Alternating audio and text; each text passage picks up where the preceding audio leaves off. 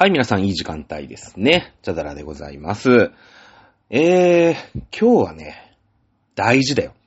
なんだろう、スペシャルウィークだね。ラジオ的に言うとね。まあ知らない人いるかもしれないけど、あの、ラジオって、スペシャルウィークっていうのがあって、まあラジオだから視聴率じゃないのか。聴取率。ね。視じゃないよね。目目は関係ないわけだから。まあ聴取率っていうのがさ、その、テレビの視聴率みたいのでこう何パー何パーって出るんだけど、そこをね、各局競うみたいな週が、まあラジオっていうのはあるんですよ。ね。それを、まあスペシャルウィークって言うんで、普通、うーん、皆さんがね、えーいわゆる東京近辺、関東に住んでる人だと、まあ、いわゆるキー局あるよね。日本放送とかさ、TBS ラジオとかさ、文化放送とかさ。ね、まあまあ、AM しか出てこないところが私の悪いところなんだけど、TBS はないのかな確か。うん。あのだけど、まあ、他の曲はこの週。だちょうどね、今週なんだよね。うん、今週。今週がね、えー各局、ラジオ局に行くとスペシャルウィークになってるのよ。で、スペシャルウィークって、ただスペシャルウィークって言ったってさ、その聴取率稼げないから、例えば、うーん、まあ、野球中継とかだったら大物ゲストね。うん。なんかすごい有名なさ、例えばなんか、うん、わかんない、一郎とか、まあ、出ないと思うけど、ね、出ないと思うけど、そういう大物 OB とかをゲストに呼んだりとか、あとなんか、こう、ホームランが出るたびにね、抽選で1万円が当たる、うーん、キーワードクイズをやります、みたいな、ね。よくあるじゃない。うん。普通の、だから、ね、トーク番組とかでも大物ゲストが来たりとか、あと、うん、なんかコラボね、やったりとか、うん、するわけですよ。ね。え、ということで、えー、このね、お茶と塾に関しましても、今週はスペシャルウィークということでですね、頑張っていきたい。あの、まあまあ別にスペシャル、ラジオのスペシャルウィークどうでもいいんですけど、あの、先週ね、ついに、僕あの、こっそり、もう僕20年、20年嘘ですね、え10、15年ぐらいネットラジオやってるんじゃないですか？やってるんですよ。細々やってるんですよ。なんだかんだ。まあ、いろいろね、その、うん、プラットフォームは変わるんですけど、やってるんですよ。で、えー、まあ、アイドル番組だったこともあるのかな？うん。ゴリゴリのアイドルオタクだった頃はね。で、ここ、そうね、歴史番組やるようになって、そろそろ3、4年ぐらいになるんですかね、おそらくね。えー、結構ね、なんか、内緒でやってるんで、別に山しかないんですけど、あのーしれっとやってたんですけど、こないだ、あの、最近、インスタグラムを私46歳になって覚えまして、ね、あのーこう、ストーリーズ、ね、知ってます？ストーリーズ。ね、えーそこにこう投稿するわけですよ。結構最近ね、頑張って投稿してんの。SNS を始めましたみたいなさ、感じよ。ね。で、えー、でもまだフォロワーで言うと15人とか20人とかそんなレベルなんだけど。ね。で、まあ、一応ラジオやってるからさ、ラジオのこともストーリーズにあげたのよ。ね。えー、なので、あの、まあ、それでリンクも一応ね、こう貼ったんで、聞いてくれ、もしかしたら、まあ、全部はなさすがに1時間かよってなるじゃん、みんな。これ、いや、1時間聞いてる人はね、本当もよっぽどの物好きだと僕は思ってますけど、ね。あの、いやいや、僕も物好きだから。ね。あの、僕は1時間喋るっていうことのついでに、自分でも1時間ラジオを、だから2時間だよね。うん、まあ、ラジコとか使うようになって、うーん、やっぱ週3、4ぐらいで2時間ラジオ聞くからね。週、やっぱ4、5本聞いてるんじゃないですかね。うん、なのでよっぽど暇人なんですけど、えー、まあ、何分聞いてくれたかわかんないんですけど、聞いたよなんていうお声もね、あの、頂戴したんですよ。なので、調子に乗って、じゃあ今週ももしかしたら聞いてくれるかななんて、えー思ってるのは、まあ浅はかだとは思うんですけど、まあ万万が一ね、今週も聞いてくれる人がいるななんてことになれば、いいななんてちょっと思っておりますので、今週大事。ね。えー、ということで、先週はさ、別に録音するときは公開するなんて、これっぱかしも思ってないから、なんかね、あの、思いっきり気の抜けたフリートークから始まるっていうのをリンク貼っちゃうっていうね。あのーなんだろうね、そういう戦略ができてないよね。すげえバッキバキのさ、もう絶対に滑らない話みたいなのを、ね、ドーンとぶつけて、えー、リンク公開とかすればよかったよね。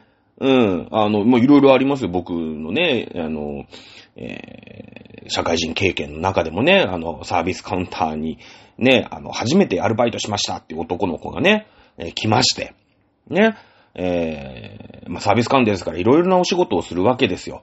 もうなんか、いい子でね、すごいいい子で、純朴な、なんか真面目な子で。でも、なんか、頑張って覚えますみたいな感じの子だったの。僕もまあまあ、でも二十何年も前だからね。うん、私もまだ若かったからさ。うん、じゃあいろいろ教えてあげるね、なんて言ってて。で、こう一緒に仕事してたんだけど、あの、スーパーのサービスカウンターでね、うん一緒に仕事してたのよ。で、そしたら、あの、領収書ってあるじゃん。領収書。ね。で、それを、あの、その子が書いたんね、一生懸命書いて、お客さんにね、私忘れちゃったと。で、どうしましょう？私忘れちゃいましたって言うから、いやいや、お客さんまだ見えてっから、ダッシュで追いかけろね。僕もは言ったわけですよ。まだお客さんそこに、その遠くの方に見えてるから、あの人でしょって。ね、あの人だから追いかければ大丈夫って言って、行ってこい行ってこい行ってこいって言ってさ、ね、その男の子はさ、ね、あの、まあ、30メートルぐらいですかね、こう、コンコースって言うんですか？うん。こう、お客さん目の前にね、お、お、まあ、向こうにいるわけですよ。追いかけてったね、ダッシュで、上様ーって言って追いかけてったからね。はい、わかんない人は置いてきますよ。あの、領収書に、今はダメなんだよね、インボイスとかがあるからダメなんだけど、昔はなんかお客様のお名前を全みんな上様、上っていう風に書いてた時期があったの。その、お客様っていうのはなんかその、そのね、上様っていうので、なんか略して、もう上でいいです、みたいな、そういうのが許される時期があったの。今ダメなんだよ、多分。その税務署とかも、それを経費として、いやいや、上じゃもうダメです、経費として計上しません。結構厳しくなったからダメ。今はちゃんとお名前を書いたり、会社名を書いたりするんだけど、それがみんな上、上、上っていう時代だったんで、20年前って。ね。で、それを知らないから、上様ってね、なんだろうね。俺には松の廊下が見えたよね。あの長いコンコースね、隣には多分惣菜とかさ、パンとか置いてあったと思うんだけど、いや、俺にはあれは松の廊下に見えたね。うーん。ね、お侍じゃねえんだからさ。お大名だよね。うん、びっくりしたね。知らないって、あ、ごめんね。ね。俺が教えてなかったもんねっていうね。だからもうその、上田様とかさ、そういうのの流れで、あ、この人は上っていう名前なんだなと思ってさ、ね。上様って言ってね、お客さん思いっきりダッシュで追いかけていくっていうね。これ僕あの20年、えー僕が46ですから、20年ほど前に、あの、経験したこれ実話なんですけども、20年間このフリートークね、受けなかった話がないね。うん。はい。ということで。はい。まあ、そんな小粋なトークはともかくとしてですね。さあ、マリー・アントワネット編。佳境に入ってまいりましたね。えー、と、まあ、一応整頓をしておきましょうかね。えー、マリー・アントワネット。はい。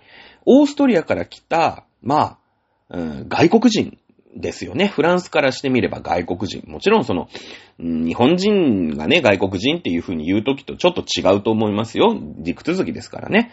ただやっぱり、うんフランス人ではないわけです。オーストリアから来た、まあ、よそ者のお嬢様。ね。えー、やっぱね、アントワネットに、ね、アントワネットやっぱ処刑されるだけの言葉にやっぱあるんですよね。若い頃。ね。満たされないので贅沢三昧。ね、やっぱね、満たされないと贅沢しちゃうんだよね。それから、あの、国で満たされないもんだからね、いろいろ手出しちゃいます。えー国で禁止されている賭博。これやっちゃいましたね。やっちゃいました。はい。それから、あフェルゼンっていうね、まあ、美男子がまあ、いるわけですよ。貴族がね。スウェーデンの貴族がいるんですけども、これが不倫関係だと。もう公然の不倫関係。まあ最初はこそこそね、やってたんですけれども、もう完全な公然なる不倫関係と。いうことになって、まあ民衆はね、なんだあいつはと。いうことで、えー、アントワネットに対しての、まあ気持ちが離れてる。ね。離れてっちゃいました。そして、えーこの間、前回説明しましたけども、首飾り事件ということでですね、まあ、前国王が自分の愛人のために、えー、作った首飾りを、まあ、利用する、詐欺グループね、に、えー、まんまと、まあ、騙された、アントワネット自身が騙されたわけではないんですけれども、うーん、まあね、そのローアン大司教という人がまんまと騙されまして、うん、その50億円の首飾りにまつわるスキャンダルを起こしてしまったと。アントワネットは悪くないんですよ。ただ民衆としてはまたあいつがやったってもうほら、なんていうの、色眼鏡で見てますから。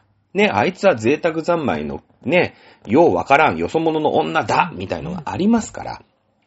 ね、えー、またあいつかと。なるでしょ。私たちもなるじゃないですか。なんかそういうさ、色眼鏡で見ることってありますよね、やっぱり。その、昔、ずーっとその行いが悪かった人とかがさ、ねえ、たまたままたニュースに出ると、またあいつかって、よくよく考えたらそいつ悪くないんだけど、みたいなこと、まあありますよね。うん。まあそういう状態です。ね。えー、それから。まあ、民衆はね、いいじゃないですか。国王は国を司る人。ね。えー、それで民衆はまあその他大勢一般 P っていうことなんで、まあもともとね、国王と民衆なんてのはそんなに近しい存在じゃないですよ。はっきり言って。絶対王政ですから。ね、王様の言うことは絶対なわけですから。ね。えー、なんだけれども、じゃあ、王様の周りを固める貴族はどうだったのか。ね。えー、基本的には貴族王様対民衆っていう感じで、もう、がっちりやってたわけですよ。ただ、この時代にもう貴族の心も、うん、ま、アントワネットから離れつつあるわけなんですよね。うん。ま、あのー、劇中ではね、作中では、あの、語られてたんですけど、ちょっとね、首飾り事件のところにささ、挟み込むと、あのー、話がブレちゃうんでね、ちょっと軽く割愛しましたけれども、あの、ま、アントワネットにお子さんができた話したじゃないですか。ね、不妊治療して。子供できたんですよ。で、まあ、アントワネットとしてもね、まあ、しっかり子供を育てたいという思いが、まあ、あるわけですよ。で、子供との時間をね、しっかり取りたい。まあ、今で言ったら、何ですか？ワークライフバランスですか？育休を取ったりさ。まあ、するわけじゃん。ね？別に、まあ、ほら、今だと男子も、なんか半年間育休とか出産後のね、育児休暇取り、取ることがいい会社だね、みたいなさ。まあそういう、まあ、なかなか取れる会社 少ないと思いますけれども、でも私が直接ね、あの、会社との付き合いで、えー、知ってる会社さんだと、あの、子供が生まれまして、ちょっと、えー、来週から、あの、半年ほど、えー、休職いたしますみたいなメールが来たりするんですよ、取引先の人からね。うん。えー、ですので、今はそれが全然いいんですけど、当時はやっぱり許されない時代ですよね。えー、ただ、まあ、アントネットは、まあ、先、先進的なのか、うー、わかんないですけど、まず、当時の先進的ですからね、ただただぶっ飛んでるだけなんですけど、子供との時間作りたい。ね、しっかり育てたい。まあ、待望の子でしたから。ね、えー、まあ、その、勝利級。まあ、日本、日本にもあるよね、勝利級ってさ、その、あの、新橋の先とかにもあるじゃない。ね、ああいう、まあ、ベルサイユ宮殿の中の、まあ、ちょっとしたこう、プライベートスペース。に引きこもってね、もう子供をしっかり育てます、みたいなスタンスになっちゃって。うん。で、まあさすがにルイ16世はそんな、一応国王ですから、そんなことはないんだけど、アントワネットはアントワネットで、やっぱりそういう、うん、地方から来た貴族の相手をしたりとか、まあほら、中央でさ、パリとかの貴族の相手は、まあこのもう国王とかがゴリゴリ、ね、政治やったりするわけだから、やるでしょ？で、その地方の、まあ、領主さんとか、うん、地方の貴族がいるわけだよね。その、ブルゴーニュ地方とかさ、ね、いっぱいそういうとこ、なんとか地方、なんとか地方ってフランス、フランスにあるじゃないですか。そういう、なんか、まあ、辺境のところの、まあ、貴族みたいなのもいるんで、まあ、そういうところは、あの、王妃が面倒を見るというか、王妃が越見をするっていう、まあ、決まりなんですよ。ね。えー、だからまあ、なんだろう、ほら、えー、全部が全部、だって安倍さ、安倍総理大臣はさ、その、なんての？普通に政治やんなきゃいけないわけでしょ？日本の。ね。え、なので、その北海道から来ました、みたいなね、ちょっと話聞いてください、みたいなのは、あの、安倍昭恵さんの桜を見る会でやる、みたいな、そういう感じよね。そういう感じ、そういう感じ。うん、そういう感じ。ね。えー、なので、だけど、その、王妃がね、引きこもって越見はしませんと。私のプライベートの時間、子供をしっかり育てるんです、みたいな感じなんで、貴族としても、なんだあの女はと。ね。代々王妃っていうのは、そういう地方からの陳情みたいのやる、ね、越見する。これ、仕事なんじゃないの？ね、な、なんか子供かなんだか知らないけど、越見しないでね、引きこもって、じゃあ俺たちのはどこに言ったらいいんだ？みたいなさ。ね。ね、感じなんですよ。うん。そうなってくると、貴族の中でも、いや、ちょっとこいつらおかしいぞと。アントワネットおかしくね？っていう気持ちもちょっと芽生えてんですよ。はい。そんな状況。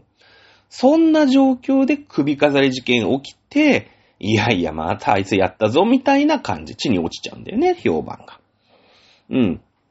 さあ、というわけで、26話でございます。さあ、ここでまたキーパーソン、ね、26話からまた物語がガラッと変わります。25話までは、はっきり言ったら、まあ、その、オスカルとアンドレ、えー、それから、えー、ロザリーちゃん以外は、事実いるわけだよね。史実にいる人の話。で、えー、その、デュバリー夫人もいたし、ね、えー、ポリニャック夫人もいたし、で、ポリニャック夫人の娘が、貴族と結婚させられ、ね、ロリコン伯爵に結婚させ、まあ、ロリコン公爵か、に結婚させられそうになって、自殺するのも本当なんですよ。事実なんですよ、これ。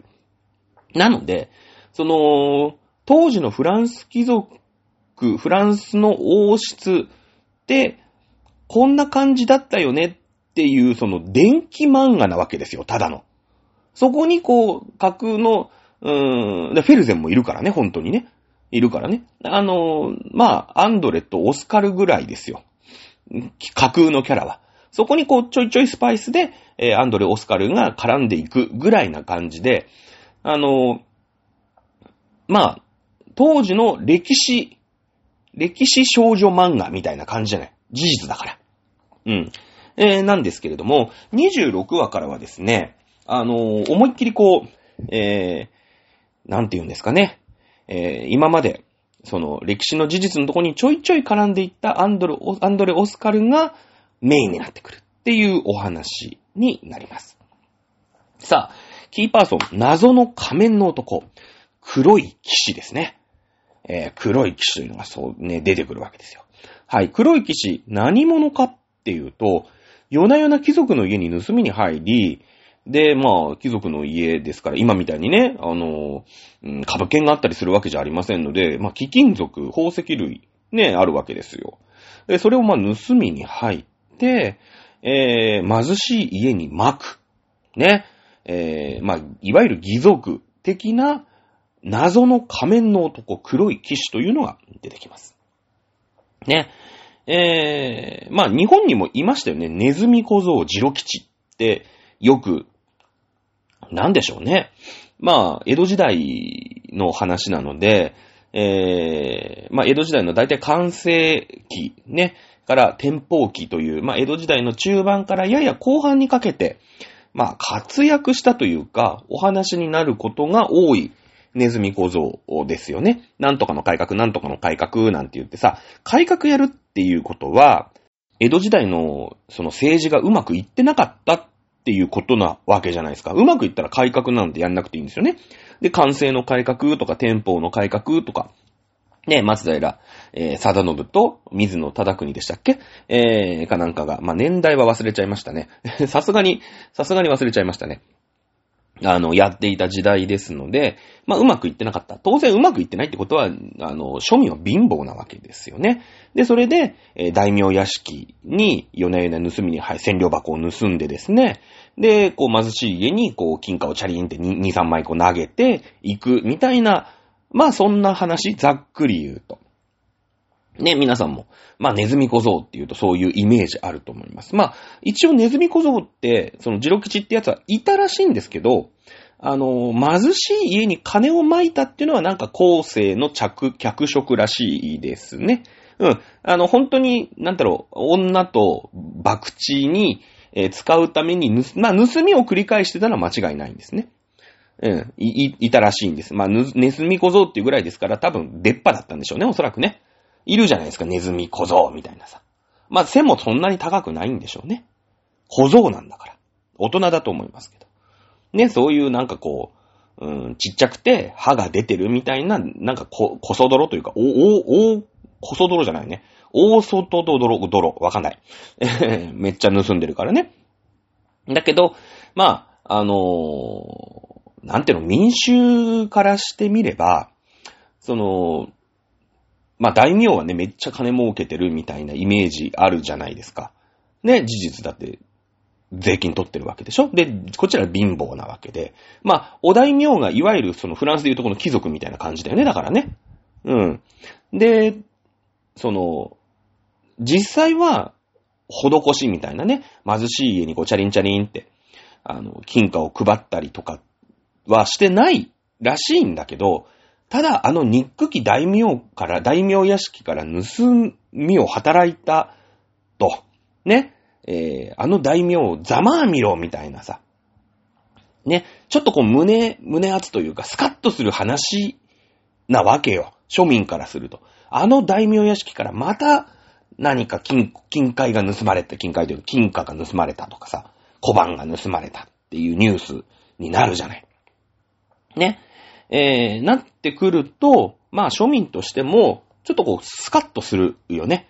うん。で、その、客色の中で、そういった噂話の中で、えー、英雄視してくるわけですよ。ネズミ小僧をね。よくやってくれたと。まあ、あの、よーく考えると、その大名屋敷から盗んで、まあ、そいつが酒とか女に使った金、で、大名屋敷は、やっぱりそこでちょっと貧乏になるわけでしょ？江戸藩邸が貧乏になるわけでしょ？そうすると、えー、税金で賄おうとするので、全然自分たちのね、その庶民のためになんかなってないんですよ。よーく考えると。ね。えー、よーく考えるとなってないんですけれども、まあ胸がスカッとするじゃないですか。で、えー、もっとこう、英雄視、ね、よくやってくれた、みたいな話の中で、実はネズミ小僧っていうのは、えー、その盗んだ千両箱のお金を、えー庶民にね、ちょっとずつこう、貧しい家の長屋に2、3枚ずつ投げ込んでいったんだ、みたいな。うん。まあそういう後の脚色らしいんですけどね。まあ、あの、この黒い騎士という、フランスの、ね、えー謎の仮面の男。はい。えー貴族の家に盗みに入り、貧しい家に巻く。全くもってネズミ小僧と一緒ですよね。ただやっぱり、ね、日本でやるとネズミ小僧ですけども、あの、フランスでやるとやっぱ黒い騎士だからね。かっこいいよね。さっぱり、やっぱフランスですよ。やっぱり、あの、エレガントにやんなくちゃいけないよ。やっぱりフランスはね、ネズミ小僧じゃダメですよ、やっぱり。名前がダメだもん。なんか。はい。まあ余談になりましたけれども。はい。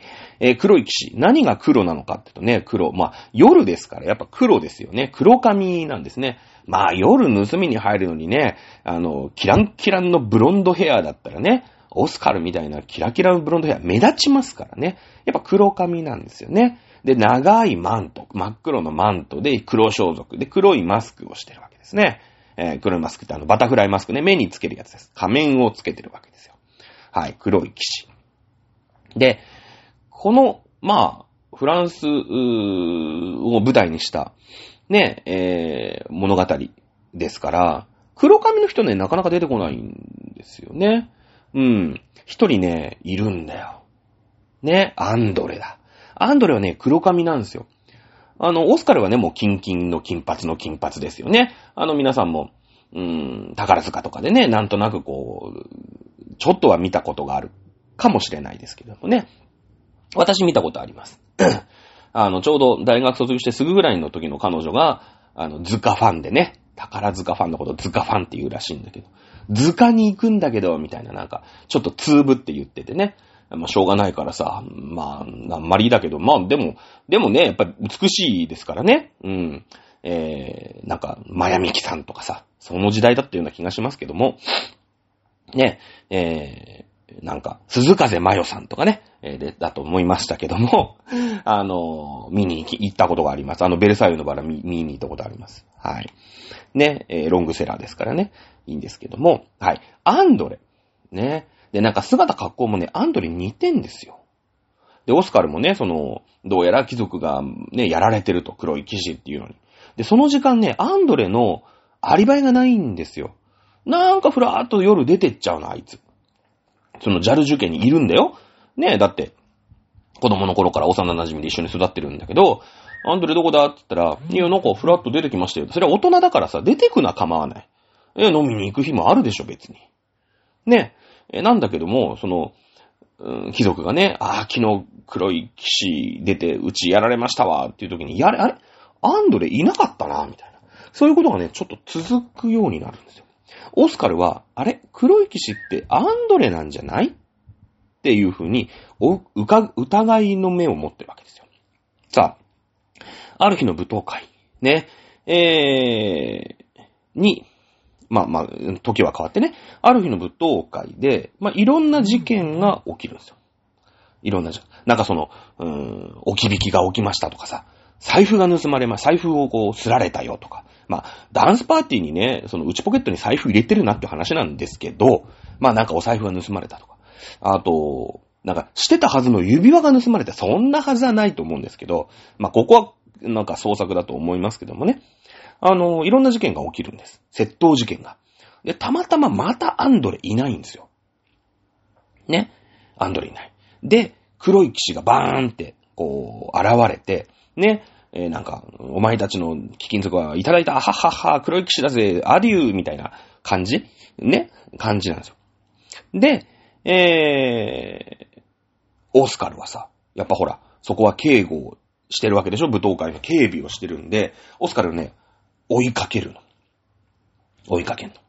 だけどね、オスカルってすげえこう、一騎打ちとか負けない剣の名人なんだけど、あの、追い詰めたんだけど、黒い騎士にやられるんですよ。黒い騎士めちゃめちゃ腕が立つんですね。うん、オスカルやられちゃうん、やられてだから取り逃がしちゃうんですよ。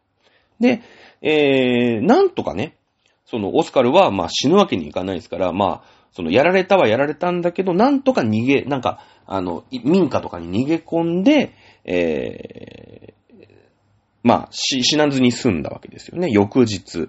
はい。ベッドでね、見知らぬ天井。そりゃそうですよね。な、なやに逃げ込んでるわけですから。で、なんか、すげえ軍服着た人がさ、血流して倒れてるわけでしょ？朝来たら。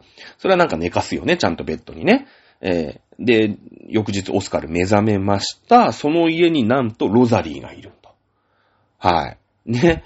えー、ロザリーがいる。ロザリーさんは、その、結局ね、ポリニャック夫人が、まあ自分の実の母だということが、えー、まあ判明しまして、まあ仇だったんだよね。自分の育ての親を引き殺した、馬車で引き殺した犯人が、まあ自分の生みの親だということが分かって、まあ非常にこう微妙な関係なんだよね。微妙なんだよね。うん。で、まあ血は繋が自分のだから実の妹か、が、え、政略結婚で、ロリコンと結婚させられそうになって、党から自殺しちゃう事件があった後、まあ、ポリニャック家に来ないかと。ね。まあ、なんかいろいろあって、それはなんかあなたのね、育ての親を馬車で引いちゃったのかもしんないけど、あなたは私の子だよね、と。で、あの、妹もね、飛び降り自殺しちゃったし、あの、うちに戻ってきなさいって、まあ言われるわけですよ。まあ、ロザリーちゃんはロザリーちゃんで、ずーっとその、うーん、ジャルジュ家ね、オスカルの家にずっと居候してるわけにもいかないわけですよ。で、その育ての親は亡くなっちゃったから帰る家もないと。いうことで、どうすんべっていうことで、一旦ポリニャック家に戻ろうとするんだけど、ね、まあ、微妙だけどね。でもほら、仇がさ、自分の実の母だから、その仇を撃つっていう、その、動機もちょっとフラッとしちゃうし、まあ、まあでも私はね、帰る。といえばやっぱり1が繋がってるからね。ポリニャックに戻ろう。戻りますと。ね。あの、ジャルジュ家にずっと だほら、ジャルジュ家はさ、そのお母さんの、ね、育てのお母さんの仇を撃つために、まあ、その、剣の訓練をしたりとかさ、まあいろいろこう、サポートをしてくれてるんだけど、まあそこには、血筋がないからね。うん。まあ出てかな、いずれ出てかなくちゃいけないわけですよ。で、まあしょうがないポリニアックのとこに、ね、自分の実の母、まあ仇なんだけども、実の母だし、まあお世話になるかということで、まあ実家に戻ってたんですね。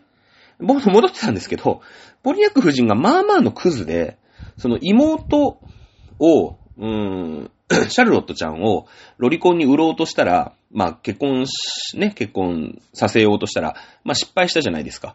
あの、自分の娘が鬱になって、飛び降り自殺しちゃったわけですよ。ね。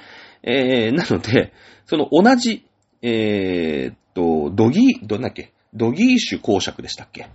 ね。えー、のその離婚に、いやいや、あの、ちょっとね、若すぎたね、つって。うん、十何歳だったから、十三歳とかだし、ちょっと、ね、やっぱ、お前、お前じゃ無理だろって ね。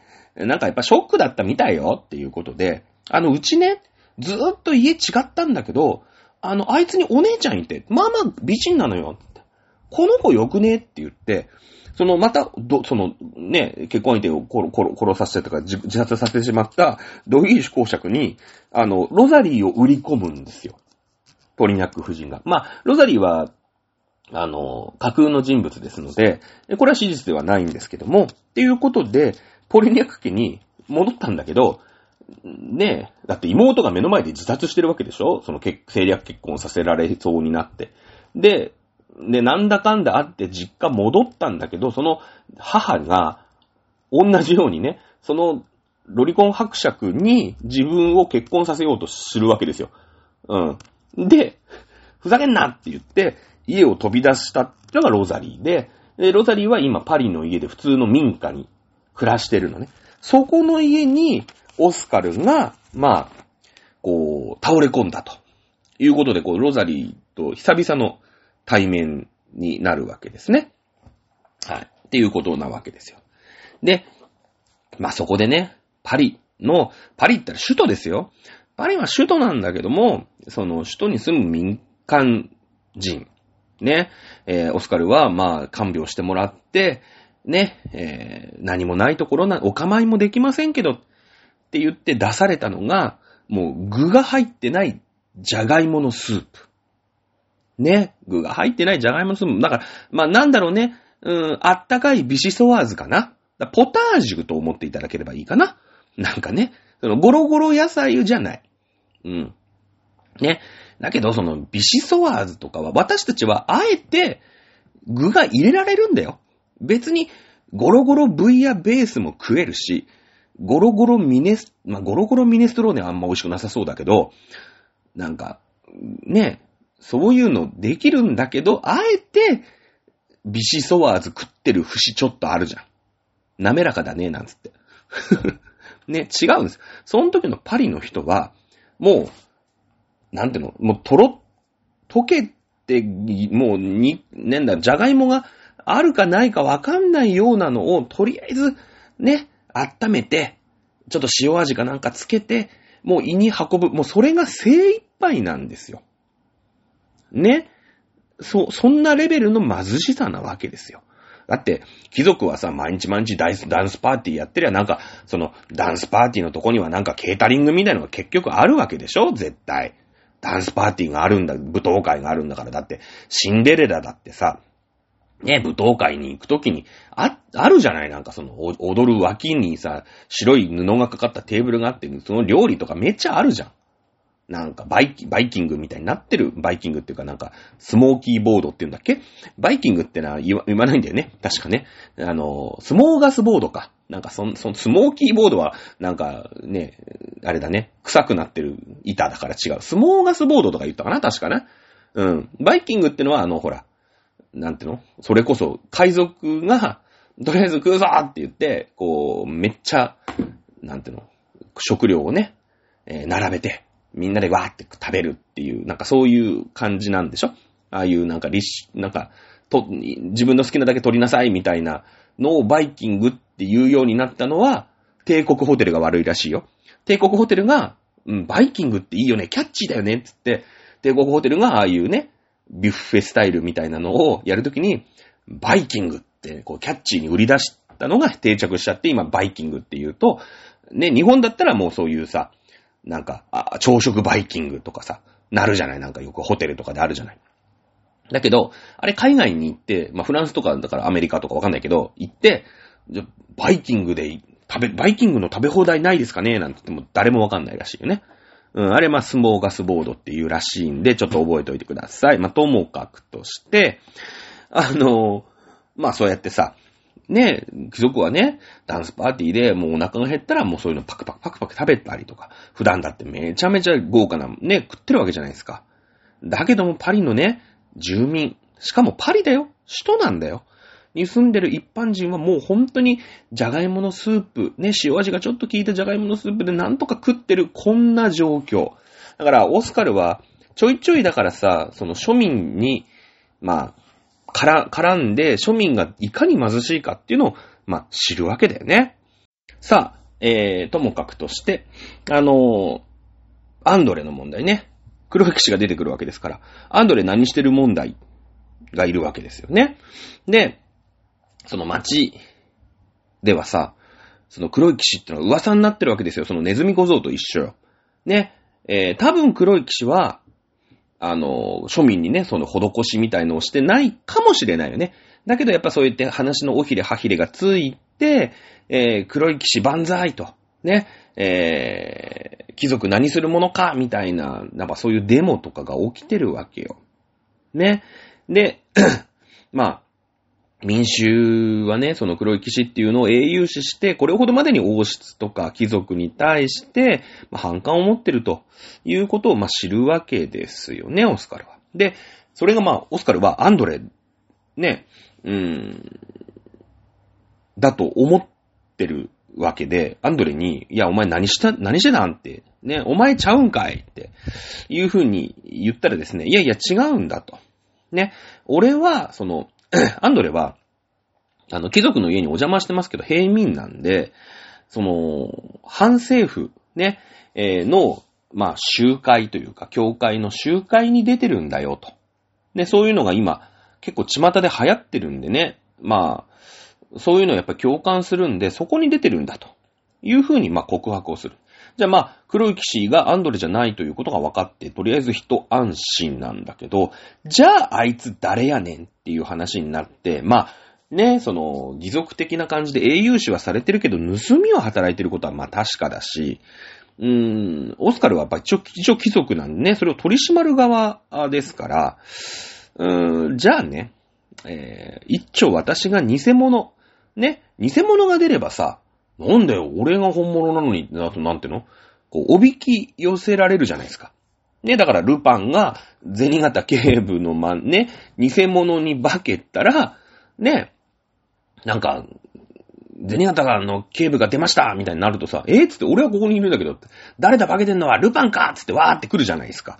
ね、いうことで、あの、偽物でね、おびき寄せようぜ作戦を考え出すわけですよ。で、最初、オスカルが俺がやる、ね、私がやるって言ったんだけど、いやいや、お前金髪じゃねえかと。どう見ても俺だよね、つって。黒髪だし。うん。お前じゃダメだわ、つって。俺やるから、つって。アンドレが偽物に化けて、帯出そう大作戦をやるんですよ。うん。そしたらね、このアンドレが、盗みの才能があって、まあ、偽物なんだけどさ、偽物でうろうろしてるだけじゃなくて、やっぱ、ねえ、あいつ、あいつなんか、うろうろしてるだけで、ただのコスプレじゃねえかって言われちゃうじゃん？何もしなかったら。だから実際ね、アンドレ盗みに入るんですよ、貴族の家に。ね。だけど、このアンドレがね、盗みの才能がね、あるんですよね。でね、実際、おびき出す前に、いろんな貴族の家からめっちゃ盗むの。うん。あの、作戦っていうか、ただの盗みがうまいアンドレっていうね。うん、いうことに、まなる。めっちゃ盗むんですよ。で、えー、まあまあ、それはね、あの、別に盗もうとして持って盗んでるわけじゃないですから、で、別にオス、あの、アンドレもオスカルもその、金品が欲しいわけじゃないんでね。一応こう、こっそり後で返しておくらしいんだけど。さあ、本物がね、まあ何回かやってると、噂になるわけだし、本人の耳にも入るでしょ。本物がね、出てくるんです。黒い騎士。出てきて。当然、まあ、オスカルはと捕まえようとするわけですけれどもね。えーそこで、えーまあ、アンドレの方は、と、偽物がこう、対峙するわけですよ。ね。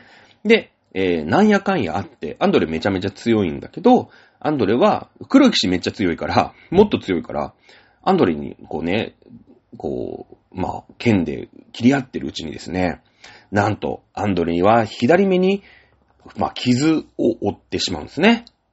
傷を負ってしまうんですよ。ね。えー、で、まあ、取り逃がしちゃうわけですよ。ね。そのオスカルも来るんだけれども、アンドレのことが心配でしょ自分のね、幼馴染のアンドレさん、自分の部下ですから、あの、目の前でね、えー、決闘して切られちゃってるんで、本当だったらそこでね、えー黒い騎士捕まえなきゃいけないし、まあ、オスカルならオスカルでなんとか勝てたかもしれないんですけれども、まあ、実際問題アンドレが傷を負ってるということで、解解放してるうちに、黒い騎士逃げられちゃう。ね。えー、まあ一応一名は取り留めたんですけども、あの、左目の、に大きな傷を負ってね、お医者さんも、まあ失明する危険性が、まあ極めて高いので、えー絶対に包帯はね、取るなという忠告をします。まあ、あの、この忠告ってのはもう完全に前振りなんだけれどもね。で、えー、まあ、黒い騎士は、どんどんね、今まではその義義族的な感じで、まあ貴族の家に入って金品を盗むだけだったんですけども、ちょっと過激になってくるんですよ。ね。あの、武器。まあ例えば銃とか、剣とか。まあそういったもの、まあ当然当時のフランスですから、まあ今だってね、えー、まあ自衛隊の輸送部隊みたいなところにはきっと銃とかがあるんでしょうね。おそらくね、銃とか運んでるんでしょうね。知らないですけど。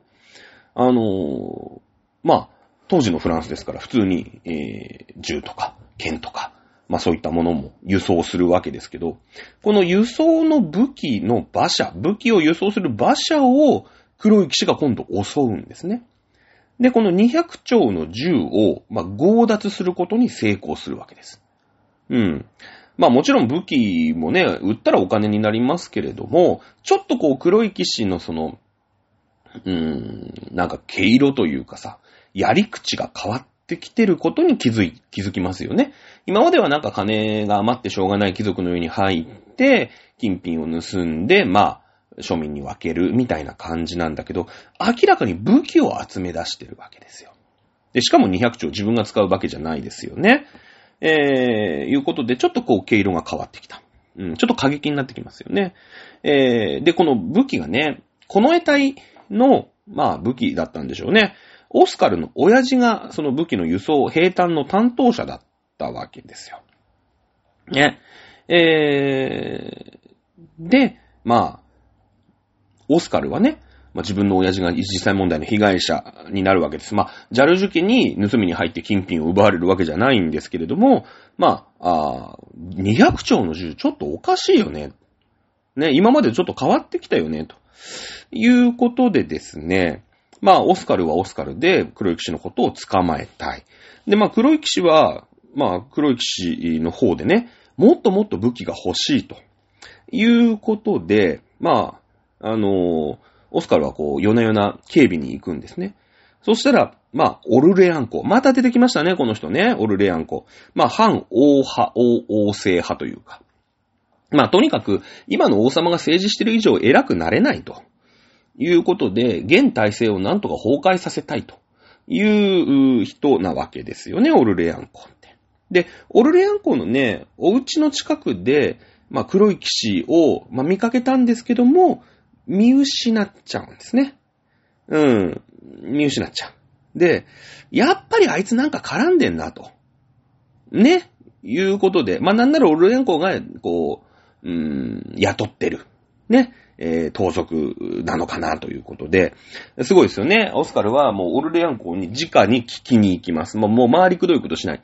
ね。オルレアン公が、まあ、住んでるパレ・ロワイヤルという、まあ、なんて言うんですかね。え今、あの、なんか大法院かなんかになってるらしいんですけれども、まあそういう、まあお城というか、まあ大邸宅に乗り込んでいくわけですね。まあ、ね、オルレアン公っていうのは、その、ルイ14世ね、あの、死んじゃったルイ15世のまたさらに上、お、お、親父ですね。えー、の時には、まだパリでしあの、政治をやっていたわけですよ。で、その時の、うーん、なんての？ベルサイユ宮殿的な、パリにあるベルサイユ宮殿的な政治の中心地がこのパレ・ロワイヤルという場所なんですね。で、えー、ルイ14世の弟が、このオルレアン公と、の、だから、えっ、ー、と、ここで出てくるオルレアン公の、えー、親父ですね。親父です。うん。で、えー、なので、だから、前の前の国王の甥っ子に当たるわけですよね。オルレアン公で実はね。すごい、だから格式高い人なんですよ。なので、このパル、パレロワイヤルという、元、まあ、宮殿を、まあ、代々与えられているというところなんですね。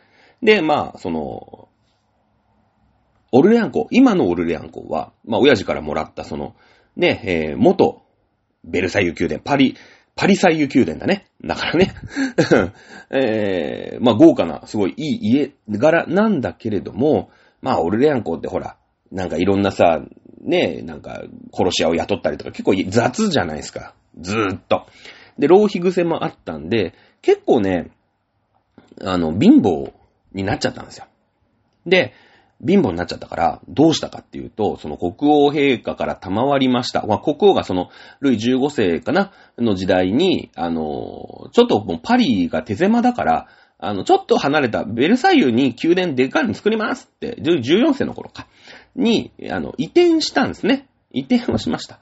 えー、なんで、あのー、そのね、パリの、まあ、パリサイユ宮殿を、オルレアン公は親父の代からずっと任されたんだけど、子供の代、今出てきてるオルレアン公の代になって、ちょっともう手放さなきゃいけないみたいなね、貧乏になっていっちゃうんですよ。で、このオルレアン公って何をしたかっていうと、中庭、宮殿の中庭を、なんか開放してね、だから土地を売っちゃうわけですよ。お金がないから。うん。で、その、商店街みたいなのを、その、どんどんどんどん商店を入れたりとかして、まあ、切り売りをしてるわけですね。自分の宮殿ですよ。しかも元、ルイ14世がいた頃の、あの、宮殿ですよ、はっきり言って。だから、ルイ13世の頃とかもめちゃめちゃ全然宮殿だから、その、パリの三重市って昔、ね、あの、ありますよね。ダルタニアンとかさ、あるじゃない？あの辺の時の宮殿よ。ね、あの時代の宮殿を民間に売りさばいちゃうんですよ。これがね、当たるんですよね。あの、パサージュっていう、まあ、商売形態。なんていうの、ちっちゃいお店がすげえいっぱいある。だからなんだろうな。イメージとしてはね、そうだな。うーん、あの、アウトレットあるじゃない御殿場アウトレットとか佐野アウトレットとかあるじゃないあれ、ちっちゃいお店がわーってこう、軒を連ねているみたいなイメージ。そのブティックとかね。カフェとかがさ、でっかいなんか建物の中にいっぱい入ってるっていうんじゃないの。こうちっちゃい建物がいっぱいあるじゃない。御殿場アウトレットとか私もよく行きますけど。ね。これね、パサージュっていう、まあ、形態なんだけど、これが当たったんですよね。うん。これでね、一山当てたっていうね。まあ、オルレアンコそんな、そんな話もあったりなかったりするわけなんですけれども、で、えー、おそらく次回、もう一回歴史整頓します。もうこっからね、フランス革命に怒涛のように入っていくんで、あの、実はこのパサージュの中のカフェが、えー、まあ、ジャコバン派っていうね、まあ、その革命、まあ、革命もいろんな段階があって、その、革命する人たちの溜まり場みたいに実はなってたりするんですね。まあ、ちょっとこれは来週以降に回しましょう。えー、今は、ま、そのオルレアン港の居城、ね、えー、パレロワイヤルに、オスカルが乗り込んだというふうに思ってください。まあそこでね、えー、まあ黒い騎士は黒い騎士で、オスカルのことを、まあオスカルの親父からまんまと200丁銃をししめてますから、あオスカルがね、来たということを知るわけですよ。まあオスカルもオスカルでね、えー、黒い騎士見つけようとしてるんで、これも見つけ合い合戦になるわけなんですけども、黒い騎士の方が一枚上手。まあもちろんね、えー、ホームですからね、そのオルレアン港のお家の中に、まあ、かくまわれてるわけでしょうから。ね、いうことで、黒い騎士のが今回1枚上手で、えー、ホールドアップということでですね、えー、銃を突きつけられて、オスカルは捕まっちゃいます。はい。捕まっちゃいます。ね、えー、殺しませんよ、当然。オスカルの親父に対してお前は手紙を書けということで、お前は人質だと。お前の身柄のこう、ね、解放の代わりに、あと500丁銃持ってこいと。ねえ、いうことで、黒い騎士どうやら銃を集めてるんだと。ねえ、なんかこう、ちょっと毛色変わってきてますよね。今まではなんかいいやつみたいなさ。ねえ、あの、盗んで、こう貧しい人に小判あげる。小判はあげないか。金貨をあげるみたいな感じでしょどうやらなんか銃をめちゃめちゃ集めてる。ちょっと気な臭くなってきますよね。なんかフランス革命の匂いちょっとしますよね。えー、いうことで、えー、まあ、書けと。ね、父に手紙を書きなさいよ。あと500丁銃持ってこいよ。いう風に書け。でもオスカルはそんなのね、書けるかっていうところで、まあ、捕まっております。はい。その頃、アンドレさん、ね、えー、ジャルジュ家のバーやから、ね、オスカルが、あのー、パレロワイヤルに行って2日帰ってないと。いうことを知るわけですね。あの野郎またどっか行きやがったということで、しょうがねえ助けに入るかということで、はい。えー、なんやかんやありまして、オスカルを救出をいたします。ね。で、えー、助けに行くときに、ほら、オスカルにね、その夜な夜な助けに行くわけでしょ、オスカルをね。で、医者からさ、左目に怪我してるんで、お前絶対包帯取るなよ、言うんですけど、包帯を外してオスカルを救出に行っちゃうわけですね。行っちゃうわけですよ。うん。で、えー、なんやかんやあってオスカルを救出をして、黒い騎士も捕獲をします。まあ、とっ捕まえるわけですね。で、仮面を外して、なんだと。お前結局誰やねんっていうことで、正体が明らかになります。まあ、あの、多分この番組の中では初めて出ますね。ベルナールという男だということがわかります。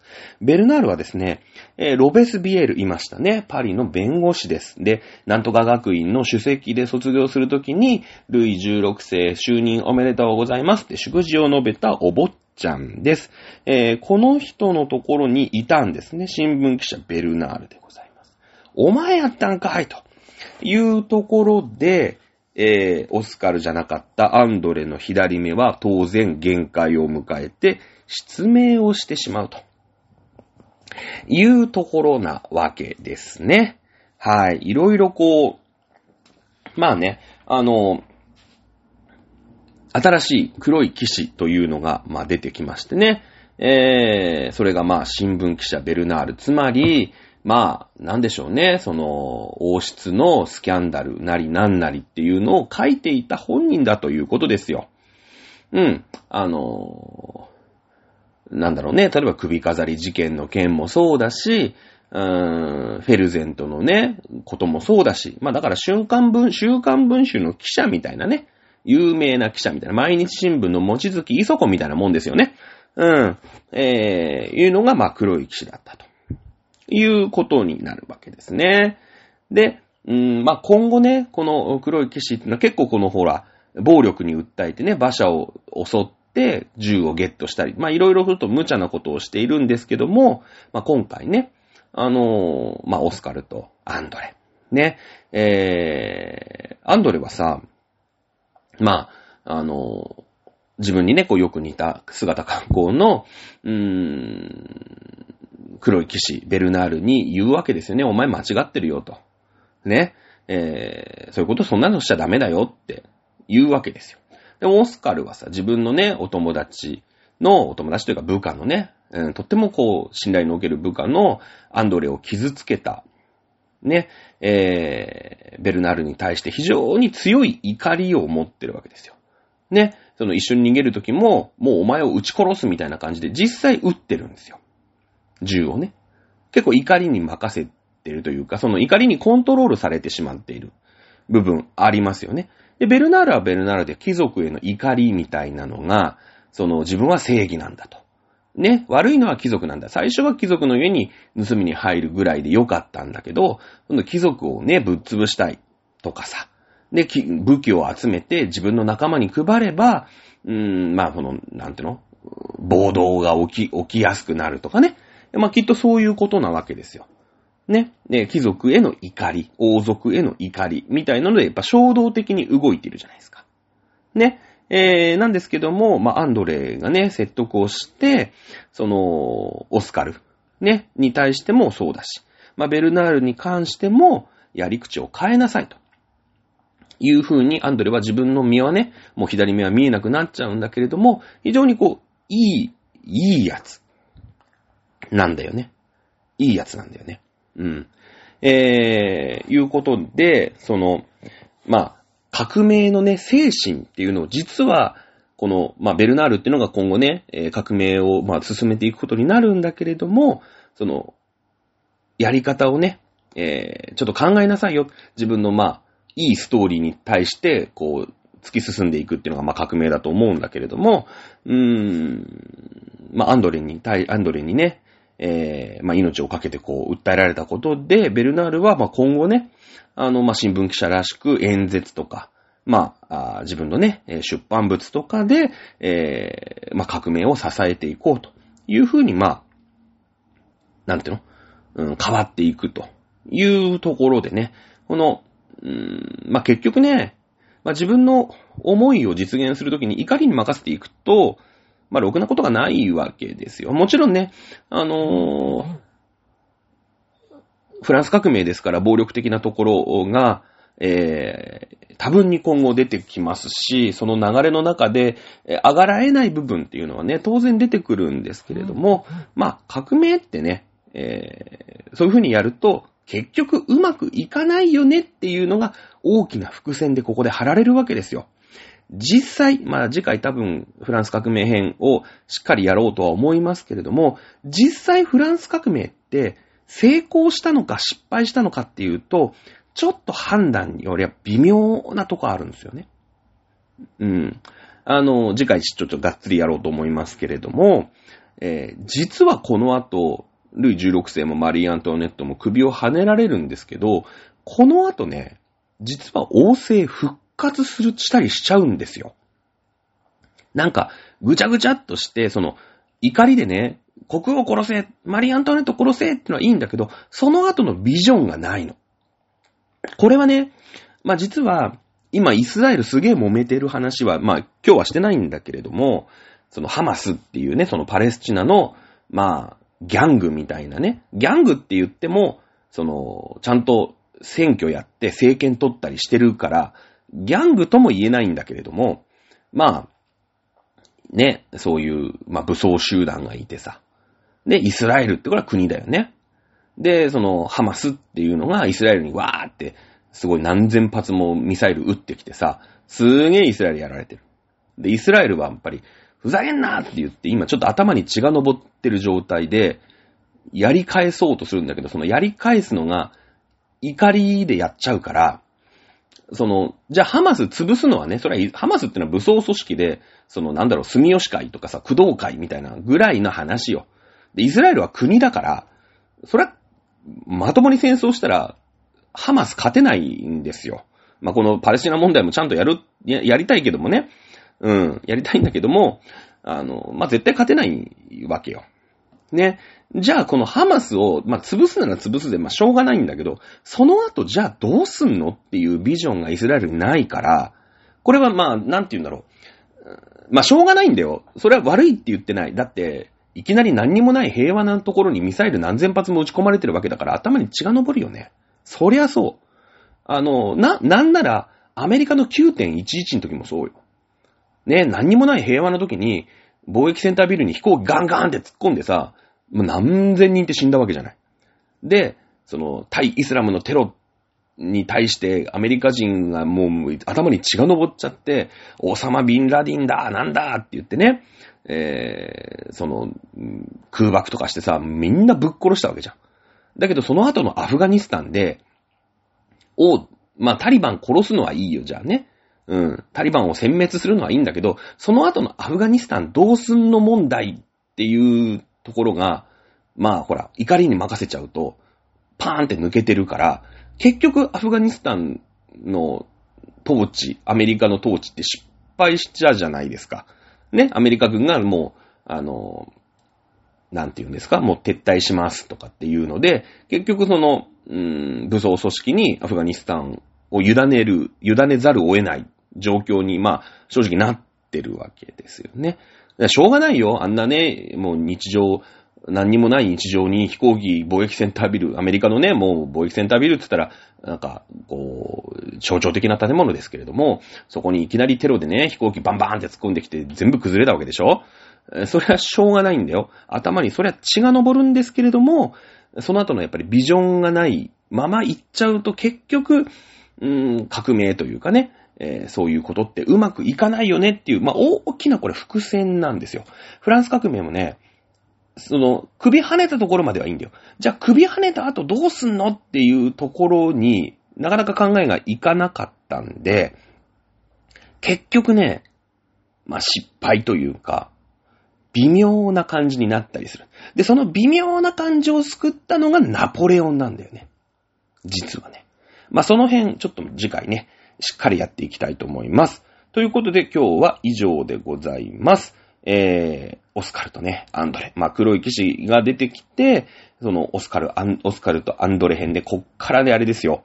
オスカルとアンドレの恋どうするの問題とかね。いろんなのが出てくるし、えー、オスカルもね、今のこの絵隊長の座にいるのいないの問題とかね。で、フランス革命がどうなるの問題とかね。いっぱい出てきますので、えー、次回お楽しみにください。次回はちょっとフランス革命をしっかり押さえておいてから、もう一回、えー、やろうかなと思います。多分、あと3回か4回ぐらいで終わるんじゃないかなと思っております。今週は以上です。また来週お楽しみください。さよなら。